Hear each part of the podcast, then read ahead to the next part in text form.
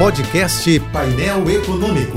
Entrevistas, informações relevantes e curiosidades de economia e política com Alex Campos. Depois de 100 anos, a Ford decidiu dar bye bye Brasil, mas vai manter as operações na Argentina, no Uruguai e outros países vizinhos. A companhia americana deve fechar aqui uns 5 mil postos de trabalho. Um dos motivos da decisão da Ford de ir embora é o custo Brasil. Daí que melhorar o custo Brasil é fundamental para melhorar o ambiente de negócios e vice-versa. No entanto, não basta só melhorar o ambiente de negócios. É preciso melhorar também o ambiente político, o ambiente jurídico, o ambiente democrático e o ambiente institucional. A política não pode ser um meio pelo qual quem ganha só quer tripudiar de quem perdeu e quem perdeu só pensa em se vingar de quem ganhou.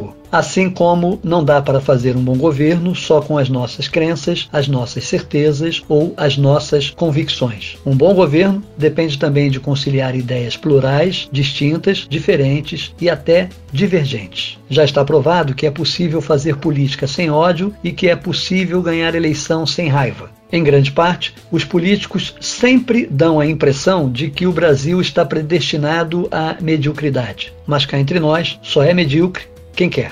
O Brasil e os brasileiros precisam querer ser melhores do que pensam que são, ou estarão sim predestinados a abrir vagas e dar empregos lá fora. Esse é o recado da gigante americana e é também o sentimento dos grandes investidores. 100 anos de Ford e agora sem Ford por muitos anos.